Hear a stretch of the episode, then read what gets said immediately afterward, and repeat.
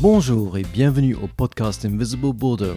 Pour ce septième numéro, nous allons embarquer pour un véritable voyage dans le temps en compagnie de Philippe Serra, ancien beatnik et musicien, et expert reconnu de la scène musicale bordelaise. Ensemble, nous partons à la redécouverte d'un lieu mythique du paysage musical de la ville, l'Alhambra. Remplacé désormais par une résidence du côté de la rue d'Alzon, non loin de la rue judaïque, la façade est la seule trace qui reste de cette salle qui a fonctionné à plein régime de 1870 jusqu'à sa fermeture en 1984. Très polyvalente, l'Alhambra accueillait concerts, spectacles musicaux, pièces de théâtre et films, mais aussi de la boxe, du catch, des balles, des kermesses, des arbres de Noël d'entreprise, des conférences, des débats et des meetings politiques. À la rubrique insolite, pendant de nombreuses années, l'Alhambra avait même sa piste skating. Et en période de guerre, en 1914, la salle principale est devenue la Chambre des députés suite à l'installation du Parlement à Bordeaux. Il y a quelques temps, pour le blog, Philippe avait gentiment accepté de partager quelques impressions d'événements ayant eu lieu dans cette salle mythique, dont certaines extraites d'un projet de livre de souvenirs. Et aujourd'hui, nous voilà autour de deux micros pour revenir ensemble sur ces anecdotes. Donc, tout d'abord, Philippe, quels sont tes premiers souvenirs de l'Alhambra et de la configuration du lieu? Premier concert que j'ai vu avec certitude à l'Alhambra, c'était le, concert, euh, j'en ai parlé, le concert de Gene Vincent, accompagné par un, groupe belge qui s'appelait le Sunlight. Mais c'était l'époque du musical traditionnel, où en fait il y avait tout un panel d'artistes. Il y avait la vedette euh, principale, mais en fait il y avait la vedette américaine, ce qu'on appelait la vedette anglaise. Et puis des premières parties, il y avait justement des, des prestigitateurs, des antipodistes, etc. Donc, donc je me rappelle que, que, que, en réalité de, de, de Gene Vincent. Et là, j'ai découvert donc pour la première fois, le, alors bien sûr le lieu, l'arrivée dans l'Alhambra, où justement, ça me rappelle un peu, un peu Regent Street, alors une espèce de, de rue en demi-cercle, ce qui est assez rare à Bordeaux. Et, puis, euh, et puis la grande façade de du, de l'Alhambra, qui, est assez spectaculaire, bien bâtie et puis euh, assez imposante. Et puis bon, ben, je suis allé dans la salle vers laquelle on m'a guidé, et je croyais qu'avec cette salle, en fait, je ne savais pas. Et après, plus tard, j'ai appris qu'il y avait euh, une autre salle à côté où je suis allé. Donc là, c'était dans la salle principale de l'Alhambra. La mère de ma fille, qui a organisé un concert là m'a dit que c'était un théâtre à l'italienne pour elle.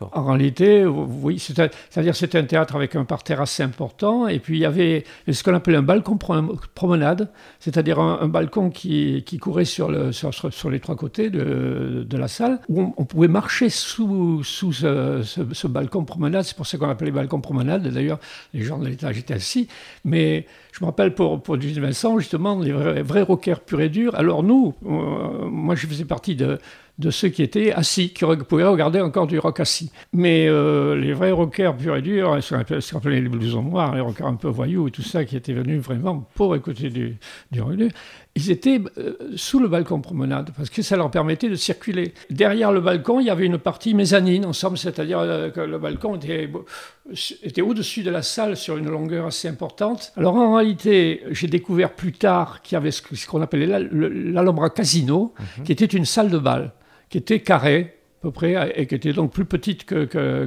que, la salle de, de, spectacle. En réalité, officiellement, dans Bordeaux Rock, justement, était indiqué la jauge de 2300 personnes. Et en réalité, ça compte les deux salles ensemble. Ah, C'est-à-dire qu'en réalité, il y avait 1500 personnes qui rentraient dans la salle de concert principale et 800 personnes qui étaient dans, la salle de bal où on pouvait mettre des sièges, mais très souvent, bon, c'était avant tout une salle de bal, donc euh, c'était euh, par terre pour, euh, pour danser tranquillement, une petite scène. Et alors, la séparation entre ces deux salles pouvait s'ouvrir, au, moins en partie, je ne me souviens pas si toute la, séparation pouvait, pouvait s'ouvrir, la cloison pouvait s'ouvrir, ou si il n'y avait juste qu'une partie, mais en tout cas, on pouvait ouvrir les deux salles, et à ce moment-là, quand on ouvrait les deux salles, effectivement, 1500 plus 600, on obtenait les 2300 personnes. Alors, tu as déjà évoqué Gene Vincent, mais voilà.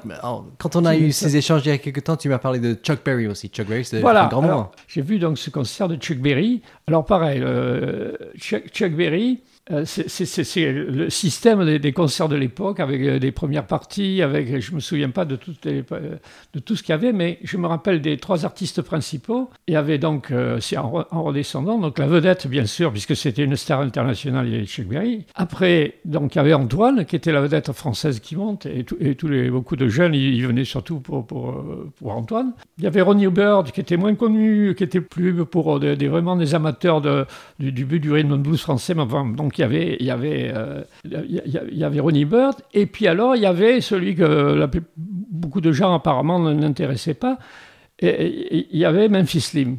Et moi, je, je venais aussi pour Memphis Slim, parce que je, je connaissais Memphis de Paris, j'avais traîné, je traînais déjà dans l'underground parisien un peu, et, les copains m'avaient dit, bon, euh, du côté de la rue de la Huchette, dans, le quartier des rives droites de Paris, les copains m'avaient dit, si tu rencontres Memphis Slim, euh, comme je parlais un petit peu anglais, mais, écoute, tu lui parles en, anglais, il n'est pas encore bien habitué à la France, il est content qu'on lui parle en anglais et tout, et il m'a dit, tu le reconnaîtras, il a une bande de cheveux blancs. Et, effectivement, euh, je, l'ai rencontré, mais il n'avait pas la bande de cheveux blancs. Il avait euh, un chapeau parce que c'était l'hiver, mais euh, je l'ai reconnu. Et donc, donc j'ai discuté un peu avec lui, que je l'admirais et tout. Pour moi, c'était de la télé, tout ça. Et il m'a dit, ouais, tu sais, souvent, dans la boîte du coin Riverboat, le caveau de, la Huchette, je joue pour une bouteille de whisky. Mmh. Voilà. Donc, euh, donc effectivement, j'ai compris là que le, milieu de la musique, c'était c'était pas aussi euh, resplendissant qu'on le croyait. Et alors, et en fait, Chuck Berry, je ne connais pas les détails de ce concert-là, mais j'ai un ami qui a organisé un concert plus tard, de, un concert de Chuck Berry à, Andernos, et Andernos, euh, Andernos Chuck Berry exigeait qu'on aille le chercher à l'aéroport avec une Rolls Royce. Ah, s'il vous plaît. Voilà. Le copain a dit ah non, mais je ne peux pas signer le contrat parce que euh, je ne peux pas avoir de Rolls Royce. à de Tout ce que je peux faire, c'est venir vous chercher avec ma Porsche. Ah oui, mais la Porsche, ça peut aller aussi. voilà. Donc, il pouvait être arrangeant, mais en fait, on sentait qu'il y a des moments, c'était un, un, artiste qui, voilà, qui était conscient de, sa valeur. Malgré tout, ben, je pense qu'il il a su que, que, que les, les, gens venaient beaucoup pour, pour Antoine, il a fallu qu'il le digère, et quand même, il a, voilà, il a, il a fait son truc. Bon, donc, euh, à part ça, le, concert donc, a été très, très, très intéressant. Tout le monde a été... Euh, a correspondu avec ce qu'on attendait de lui. Et entre autres, bon, j'ai bien aimé l'aisance de Chuck et son jeu de scène, sa façon de faire presque le grand écart. Et en même temps, bon, euh, il y a eu des, discussions là-dessus sur, sur, Internet. Et voilà, moi je me rappelais très bien qu'il avait joué donc sur un Vox AC30, ça durait non plus, qui faisait que tant boîte. Et, mais ça lui suffisait. Ça pour remplir la salle. Pour, la, pour, remplir la salle. Ensuite, on, on, évolue dans un milieu un peu plus rock progressif, expérimental, la fin des années 60, début 70 des groupes comme Soft Machine sont passés à l'Alhambra, Pink Floyd également. Je ne pense pas que tu étais là pour Pink Floyd, mais c'était quand même... Euh, voilà, comme j'expliquais tout à l'heure, j'ai raté Pink Floyd parce que tout simplement, donc j'étais à l'époque, je vivais à, Bruxelles, enfin je partageais ma vie entre Bruxelles l'hiver, euh, un peu à Bordeaux pour me faire une santé chez mes parents, et puis un peu la Côte d'Azur l'été où ça bougeait pas mal. Euh, et, où entre autres Mort Schumann est, allé traîner dans le même coin que moi. Enfin, Sacré Mort. sujet. Il est partout. Et puis, euh, donc, euh, donc, à ce moment-là, j'étais à Bruxelles et je n'ai pas pu assister au, au concert de, de, de, Pink, Floyd. Par contre, à l'Alhambra, j'ai vu donc Soft Machine. Mhm. Alors, et là, c'est un concert bien sûr inoubliable parce que justement, c'est là que j'ai découvert qu'on pouvait ouvrir la séparation entre les deux salles. Et, donc, par conséquent, euh, ils avaient organisé, comme les spectateurs dans la seconde salle ne pouvaient pas voir ce qui se passait dans la première, donc automatiquement, euh, il y avait les, soft machines qui étaient dans la salle de... Alors, je ne sais pas pourquoi ils avaient choisi la salle de bal, mais ils étaient dans la salle de bal, et, qui, était intéressante parce qu'il n'y avait pas de fosse entre, euh, entre les sièges et, la scène, et donc on a pu s'agglutiner contre la, contre la, la scène, et, ça m'a rappelé le Marquis Club où c'était comme ça. En Marquis Club, on pouvait toucher presque les musiciens. Et donc, euh, donc je me souviens de, solos extraordinaires de, Robert Wyatt, le, batteur qui était encore valide à l'époque, mhm. qui, euh, qui nous a fait torse nu un concert, un, solo de batterie de, 20 minutes. C'était extraordinaire. Et il y avait un second orchestre que j'ai même pas vu, puisque pour moi, il n'y en avait que pour les, pour les submachines, qui se trouvait dans la, seconde salle. Et, puis alors, la, grande attraction, alors il y avait, des, il y avait une gigantesque euh, structure gonflable dans la salle justement du second, du second orchestre. Et, euh, et, puis dans, dans, notre salle, il y avait des ballons et on a vu à un moment arriver un éléphant qui écrasait les ballons par terre. Et, oui, bien sûr. Voilà, et c'était un spectacle. Il y a une planche qui s'est enfoncée sous la patte de, de, l'éléphant. Et j'ai compris plus tard, quand, quand, quand je suis passé, un, jour par hasard, je suis passé dans, dans la rue de, qui, qui, est derrière, qui s'appelle la rue Ségalier, voilà, qui se trouve parallèle à la rue d'Alzon, où est l'entrée de, de l'Alhambra. Et, et, ça devait être en, en 2003 au moment où ils étaient en train de démolir l'Alhambra. Et alors, j'ai pu voir les planchers tels qu'ils étaient, et entre autres, euh, pu voir comment c'était sous les planchers au moment où ils avaient les planchers. Et alors, en fait, c'était des planchers sur cave. Donc, euh, donc, en fait, il y avait un vide assez important entre les planchers et, et, le sol dur. Et je me suis dit, il y aurait pu avoir. Euh, frôler la catastrophe. Voilà, et on comprend pourquoi la salle avait été, avait été réformée finalement en, en 82.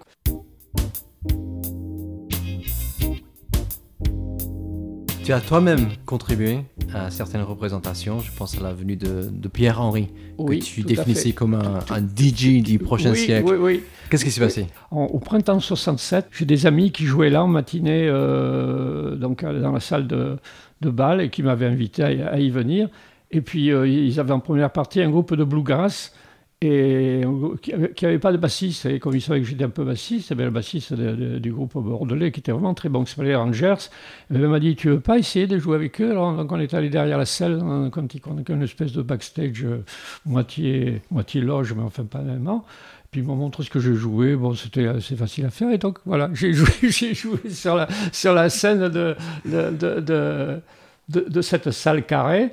Et donc je, donc je la connaissais quand, euh, quand est arrivé donc Sigma, le fameux, fameux mmh, Sigma 3 de, de, novembre 67. Euh, Et il se trouve que j'avais des amis qui étaient des, des, jeunes qui, qui, participaient. Il y avait beaucoup de bénévoles qui participaient à l'organisation du, du, du, festival. Et j'avais deux amis et euh, trois amis qui étaient bénévoles. En plus, je connaissais le fils de, très bien, le fils de, Roger Lafosse.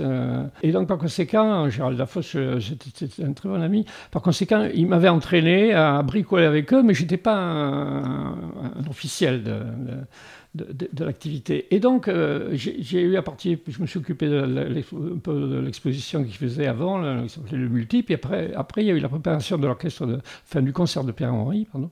Et alors Pierre-Henri avait décidé de faire son concert sur un ring carré, un ring de boxe. Comme l'Alhambra Casino était carré, il s'était dit, voilà, ça va être impeccable. En plus, il voulait euh, que, les spectateurs, hein, fait que les, les auditeurs euh, puissent écouter le concert couché sur des, sur des matelas. La salle était, était vide de matelas il a dit c'est impeccable. Donc ils ont monté le, ring et moi je suis arrivé au moment où se posaient des problèmes de son parce qu'il avait 10 pistes, une, sonorisation, 10 pistes différentes, donc avec des groupes de haut-parleurs tout autour de la salle. Ce truc carré, ça n'allait pas du tout pour le, pour le son. Donc on a commencé à mettre des grandes tentures et euh, apparemment ça marchait toujours pas. Et le lendemain, on est arrivé dans, l'Alhambra pour le concert. Mais le concert, il n'était pas dans l'Alhambra Casino, il était dans la salle de l'Alhambra parce qu'il s'était aperçu que l'acoustique était bien meilleure. Ben, voilà. Le ring était un peu incongru au milieu. il avait fallu sortir tous les fauteuils et il avait fallu mettre par terre euh, tout un tas de de matelas. Et donc, c'est, alors c'est, vrai que c'est un concert, ça fait partie, il y a toujours quelque chose d'affectif dans, dans, dans les concerts, surtout on, on, se rappelle le mieux. C'est-à-dire que j'ai partagé le, matelas de, de Pamela Badek, euh, une, des comédiennes du Living Theatre avec qui j'avais eu un flirt. Et donc, euh, c'était très, agréable comme concert. Eu le punk également qui a connu ses heures de gloire à la Oui, alors il y, a eu, il y a eu effectivement le punk, mais il y a eu à ma connaissance, dans mon souvenir, il y a eu assez peu de punk. L'Alhambra a été capitale comme salle dans les années 50, 60 mhm. euh, et 70, mais dans les années 70, déjà, il y a une, il y a une, une organisation de concerts qui s'appelait le Béret Cosmique, qui a commencé à faire des, des concerts euh, à la salle des fêtes du Grand Parc, qui était, qui était quand même une salle euh, d'une taille suffisante pour la plupart des concerts. Et donc, par conséquent, comme c'était 500 balles, je crois, 500, 500 francs à l'époque, la location de, mmh. de, de, la salle de concert. Le punk allait plutôt au Grand Parc. Voilà. Et alors, donc, la, part où il y, a, des concerts, dans, moi je ne l'ai pas vu, mais je ne sais plus pourquoi, je n'étais peut-être pas là. il y a un concert d'anthologie, c'est celui des Ramones, où ils sont arrivés avec une heure d'art et tout ça.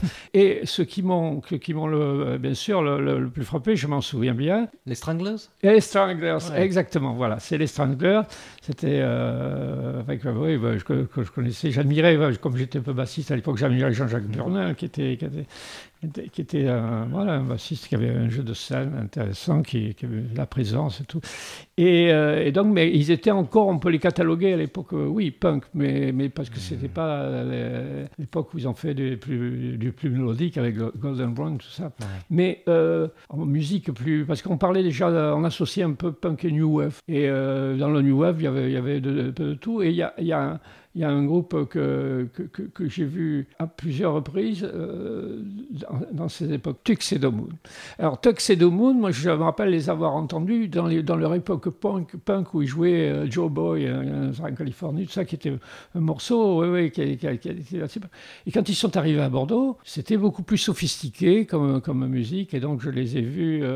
alors ils sont passés une fois au Grand Parc. Et puis après, ils sont passés, euh, ils sont passés à l'Alhambra très vite parce que ben, le, Grand Parc devait être libre. Et ils sont même passés une troisième fois à la salle de la Renaissance du Vieux Bordeaux, qui était rue Les Fossés, qui était une petite salle de rien du tout. On voit bien que déjà, à l'époque, les, les, organisateurs jonglaient avec les salles. Mmh. Alors en plus, il y a un, truc que j'ai pas dit, que c'est dans les tout débuts, l'époque héroïque euh, des années 60, où en réalité, avoir des petites salles, ça posait pas trop de problème, parce que les artistes à l'époque étaient assez coulants, et donc ils s'acceptaient de faire, au lieu de faire un concert, d'en faire trois. Ce qui a été le cas pour Chuck Berry, je crois. Premier concert de Johnny à l'Alhambra, en, c'était en 61, je crois. Il a, fait, il a donné trois concerts, je crois. Voilà. Il a pareil, euh, parce que c'était, c'était, c'était la galère hein, les artistes. Donc, très vite, je pense qu'ils ont, leurs producteurs, surtout très vite, c'est des producteurs qui ont été importants dans l'organisation des concerts et qui ont décidé que voilà, les artistes feraient qu'un concert.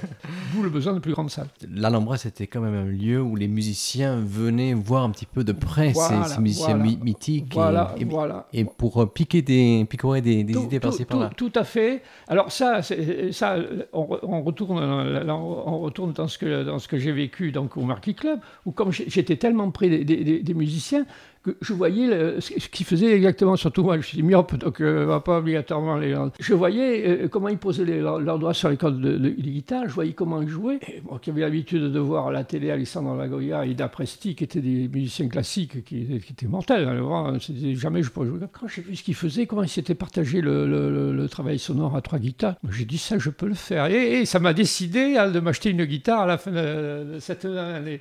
Donc, euh, donc je sais que j'ai vécu ça vrai, ce truc, dès qu'on voyait, on pouvait bien voir d'assez près ce que faisaient les musiciens, on voyait les, leur, plan musical, comment ils jouaient, on devinait comment ils se réglaient, on voyait les accessoires qu'ils utilisaient, les pédales, ici et là, et tout. Voilà. Mmh. Donc, d'autant plus que, alors, surtout dans les, dans les années 60, euh, parce qu'il y avait très peu d'émissions musicales.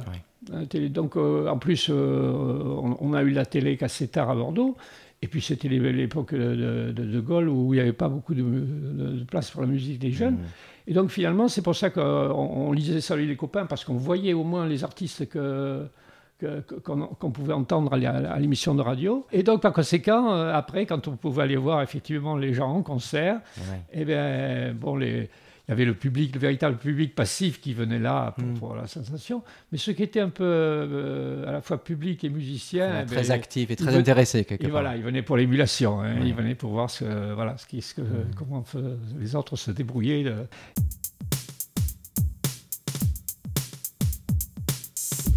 Est-ce que tu as assisté à d'autres types d'événements à l'Alhambra Voilà. Alors personnellement, non, parce que en réalité, euh, alors il y a, le, la, polyvalence existait dans, dans, notre salle. Il fallait rentabiliser les, salles. Et alors je sais que, il y avait des réunions syndicales, par hmm. exemple. Bon. Et ça, euh, enfin des réunions syndicales importantes. Et ça Il y avait même eu, je crois qu'il y a eu des réunions à l'Alhambra pendant, pendant les guerres, quand le gouvernement Tout à fait, français ouais, première-. Donc il y en avait, il y en a eu au, au Grand Théâtre, entre autres, mais bien sûr parce que c'était plus solennel, mais il y en a eu aussi à l'Alhambra. Il y avait des balles, par exemple. Je sais que le, le- un des plus célèbres balles de Bordeaux, qui était le bal de, de- du, justement, moi j'ai travaillé dans le, dans le livre, dans le métier du livre, et il y avait le syndicat du livre qui organisait le bal des typos, qui était un des bals les plus, les plus grandioses de Bordeaux, et qui se faisait justement dans les deux salles. Et- mais euh, je n'allais pas dans les, dans les balles de donc j'y suis pas allé. Et alors en fait, euh, sur, le, groupe des vieux Bordelais, la Bordeaux, je me souviens sur Internet, euh, il y en a qui ont discuté, ben, y en a qui parlaient de, de distribution des prix qui avait eu lieu au Grand Théâtre. Alors j'ai pu témoigner effectivement que trois années de, euh, trois années de suite, euh, 59, euh, 60 et 61, j'ai eu droit à la distribution des prix euh, sur la scène du Grand Théâtre. Alors ça, c'était ça, c'était grandiose. Mais il n'y avait pas de trucs comme ça. hein. Enfin, moi, je n'ai pas collé de trucs comme ça à l'Alhambra. Il y a pu y avoir, je crois qu'il y a eu des arbres de Noël même à l'Alhambra. Oui, oui, j'ai vu ça. Voilà, voilà. Mais euh, voilà, moi, j'ai, j'ai- je n'ai connu que les, les extras au Grand Théâtre. Hmm. 84, l'annonce de la fermeture de l'Alhambra, voire je crois que c'est. non, l'annonce est Ah, venue avant, mais. ah, la- Oui, en la réalité, salle- officiellement, le, le dernier concert de la- de l'Alhambra, ce serait Ming de Ville. D'accord. Et alors, j'ai vu Ming de Ville. Alors, est-ce que c'était l'Alhambra ou est-ce que c'était un autre Ah ah. concert? Je, ne suis pas sûr. Donc, à propos de l'Alhambra, je n'ai pas parlé de ce concert de Ming de Ville, mais j'ai vu Vi- Ming de Ville. J'ai vu aussi, euh, j'en ai pas parlé, mais je- alors j'ai parlé de, de- de- de- d'un petit concert euh, donc où il y avait où il y avait et des, trucs comme ça. Et alors, j'ai- vu un autre euh, ensemble de euh, comme d'artistes assez différents qui s'est aussi fait à l'Alhambra. Mais c'était pas le même organisateur, à peu près à la même époque, et où parmi les artistes, il y avait Rita Mitsuko, Ah oui. qui, qui était totalement inconnu là, à l'époque, et, et- et qui était parmi euh, un panel d'autres artistes, et donc qui sont passés à, Eh voilà, à l'Alhambra. Alors, euh, il y a aussi un truc, euh, là je n'y étais pas, alors très souvent, voilà, là, je, je- je n'y étais pas, soit parce que c'était pas ma, ma tasse de thé, soit, euh, soit parce que j'étais pas à Bordeaux, puisque j'étais euh, dans les années 60, enfin à partir entre 66 et 69, j'y étais à Bordeaux qu'un tiers du temps. Mais il y a un truc euh, assez, assez intéressant, c'est le, concert de Barbara qui a donné lieu à, à un disque. Tout à fait. ouais. Parce que j'ai découvert, quand je quittais pour Bordeaux, j'ai découvert que sur la pochette de, de ce disque, euh, Barbara explique la raison de ce concert. Elle a été émue par l'interview d'un étudiant bordelais. Alors c'était l'époque, euh, c'était après que le campus était installé au Bordeaux, où il est actuellement. Avant, les, les, les- les- les étudiants pouvaient aller au concert euh, facilement, mais, mais, mais là, ça faisait loin, d'autant plus qu'il n'y avait pas de, très peu de bus, etc. C'est compliqué, il n'y avait pas de bus pour rentrer le soir. Les, jeunes prolétaires étaient, étaient plus vaillants, euh, euh, étaient ils étaient tellement amateurs de rock qu'ils étaient capables de faire des kilomètres et des kilomètres, de venir du fin fond de Talence pour aller voir un concert à la. Mais les étudiants qui étaient, qui étaient plus raffinés, mais, mais qui n'avaient pas obligatoirement une, une maison, une voiture, pardon, et, ou, ou la, ou la maison familiale pro- proche, bon, donc ce, ce jeune homme s'était plaint que justement les, pays- les, les- les étudiants ne pouvaient pas venir voir les concerts.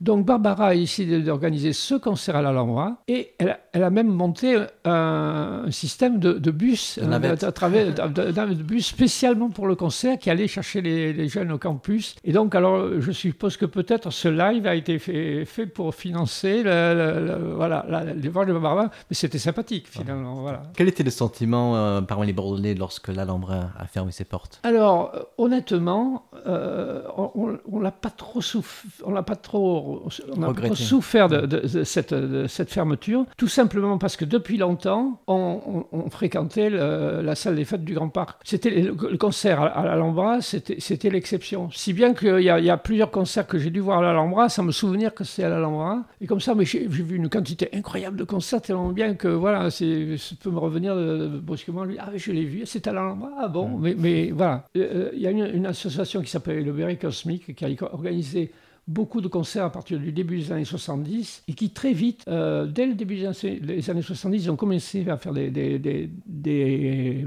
concerts à la salle du Grand Parc. Et ils ont, euh, je crois que entre autres, ils en ont fait beaucoup dès, dès le milieu des années 70, on, on a pris l'habitude d'aller au Grand Parc. Ce qui fait que quand on fait le, le- l'embras fermé, on ne s'est pas trop trop rendu compte de, de la chose, d'autant plus que il y a un second phénomène qui s'est produit, c'est que le public a, été décuplé mais, très rapidement, et donc il a fallu de grands espaces. Alors il y, a, un exemple qui est très simple, c'est celui de Supertramp. Supertramp, la première fois qu'ils passent à Paris, 100 personnes. Ils reviennent, euh, viennent quelques années plus tard à Bordeaux, ils en été obligés de le faire au quinconce, dans la salle, au, parc des expositions. Quand, euh, parce que le quinconce, c'est plus tard, c'est justement c'est Pink Floyd. Pink Floyd dans, les années 90. Mais euh, moi, j'ai vu, vu trois concerts dans le parc des expositions. J'ai vu Supertramp. Alors, chaque fois, c'était 15 000 personnes à peu près. Frank Zappa et Bob, et Bob Marley. Alors là, à cette époque-là, voilà, quand ils passent, euh, ce sont des, des vedettes, il faut ils vont pas faire trois concerts comme on faisait avant, même ça ne mmh. serait pas suffisant parce que 15 000 personnes, il faut aucune salle à Bordeaux à l'époque qui peut les caler. Alors il y avait ça, il y avait des concerts très souvent, euh, parfois aucun, oui pareil, euh, dans le parc des expositions, il y a eu des concerts sous euh, sous chapiteau et puis il y avait des concerts, il y a eu le, le, concert de Clash, par exemple, je me rappelle du concert de Clash avec une sono infecte qui, était, qui était au, Palais des Sports, qui se trouve à côté de, du Convoi Hugo. Là. Euh, bien sûr, comme c'est une, salle ovale qui, qui, est faite pour faire du sport, le son tournait, c'était infect, infect, voilà. Pour les amateurs, ou euh, quelque part l'Alhambra est un peu en perte de vitesse par rapport à ces autres... Euh, euh, je, pense, je pense que oui. Euh, alors peut-être que parce que justement c'était devenu une salle plus, plus, euh, plus formelle qu'avant. Mais de toute façon, il faudrait que c'était un retour à la, à la tradition. C'est-à-dire l'Alhambra, c'était la grande fête, par exemple, des tournées Tichadel, c'est-à-dire du Kafkons à la, traditionnelle. Quoi. Mmh. Et, et, puis des spectacles de ce genre. On avait abandonné à nouveau mmh. voilà, l'Alhambra pour des spectacles pour les vieux, je dirais. Parmi la panoplie de, de salles Bordeaux et dans sa métropole Quelles sont les salles qui, euh, que tu affectionnes particulièrement voilà. Alors bon, euh, c'est toujours pareil. Euh, je crois que ça, ça correspond beaucoup à, à, la génération, à l'époque, à ce qu'on a vécu. On a chacun ses, bien sûr ses, ses souvenirs particuliers. Et en particulier, quand on a, quand on a joué euh, un peu de musique à Bordeaux, bon, on en a pensé pour, euh, pour, pour, la salle que, dans laquelle on a joué beaucoup. Alors moi, par exemple, j'ai joué, je suis allé, où il y a eu peut-être entendu parler du, du Jimmy. Mhm. alors, Jimmy, c'était une boîte. qui Il fallait vraiment tasser les gens pour rentrer 50 personnes, je pense. Mais ça suffit pour qu'il y ait énormément de, de, concerts. Au départ, c'était du jazz, donc c'était un peu intime. Et puis, euh, j'ai eu la chance d'être dans le premier groupe, comme je connais euh, on connaissait, je jouais avec des copains qui, connaissaient beaucoup de, musiciens de jazz de Bordeaux. Moi-même, je connaissais, j'étais amateur de jazz, tout ça. Donc, on a commencé par venir faire le bœuf. Puis, quand on avait monté un petit groupe, on, nous a laissé jouer un jour le groupe entier. Et puis, Paluche, donc le, gars qui tenait la boîte, il s'est aperçu qu'il vendait plus de bière le jour où il y avait des rockers que le jour où... Donc il a commencé, donc notre, notre petit groupe qui s'appelait Jerrycan a joué toute l'année 80, une fois par semaine. Donc ça fait à la fin, ça, fait quasiment à peu près une cinquantaine de concerts au Jimmy. Donc c'était devenu un peu chez moi le Jimmy. Et donc, euh, donc j'ai pas connu la grande époque du Jimmy, qui est, qui est, vraiment précieuse, je crois, pour beaucoup de Bordelais, où on défilait une quantité incroyable de groupes. Alors justement, il y a des, punks, et puis dans scène gloire, entre guillemets, les Trogs, par exemple, euh, bah, ils ont, joué devant 50 personnes hein, au Jimmy. Donc, euh, il y a, d'une part, il y, a le Jimmy. Alors surtout, il y avait, donc, on avait pris l'habitude de, de la salle des fêtes du Grand Parc. Qui est revenu maintenant qui exactement, c'est parce que la salle des fêtes. Alors, on voit bien que c'était très, très dans le cœur alors de la génération punk, mmh. puisque la plupart des grands, concerts punk ça s'est fait non seulement. je, me rappelle avoir vu Iggy Pop. Je crois que c'est la plus que l'Alhambra quoi. bon, les, vieux de la vieille ont, pu regretter beaucoup l'Alhambra, mais mais je, pense que l'attachement du maximum de gens et de toute la, génération punk, new wave et compagnie, c'était le Grand Parc. Et c'est pour ça que finalement, euh, bon, on a décidé l'Alhambra est définitivement quelque chose d'autre qu'une salle de spectacle, tandis que voilà, on a, réhabilité la, salle du Grand Parc. Donc maintenant, il va falloir y retourner. Ah, ben j'y suis retourné pour l'inauguration, j'étais ah. obligé. Ah oui, non, bien sûr. Un grand merci à Philippe d'avoir partagé ses souvenirs et de son passage à mon domicile lors d'un de ses séjours bordelais, car Philippe est désormais basé en Dordogne, le chanceux. Quant au podcast Invisible Bordeaux, n'hésitez pas à vous abonner via l'application de votre choix afin de ne rater aucun épisode et pour écouter les numéros précédents. Vous pouvez également suivre Invisible Bordeaux sur Twitter, Facebook, Instagram et YouTube. Et bien sûr, il y a plusieurs années de dossiers, récits et reportages à parcourir sur le blog que vous trouverez en cherchant sur le moteur de recherche de votre choix, Invisible Bordeaux, ou pour les pages en français, le Bordeaux Invisible. Bye for now!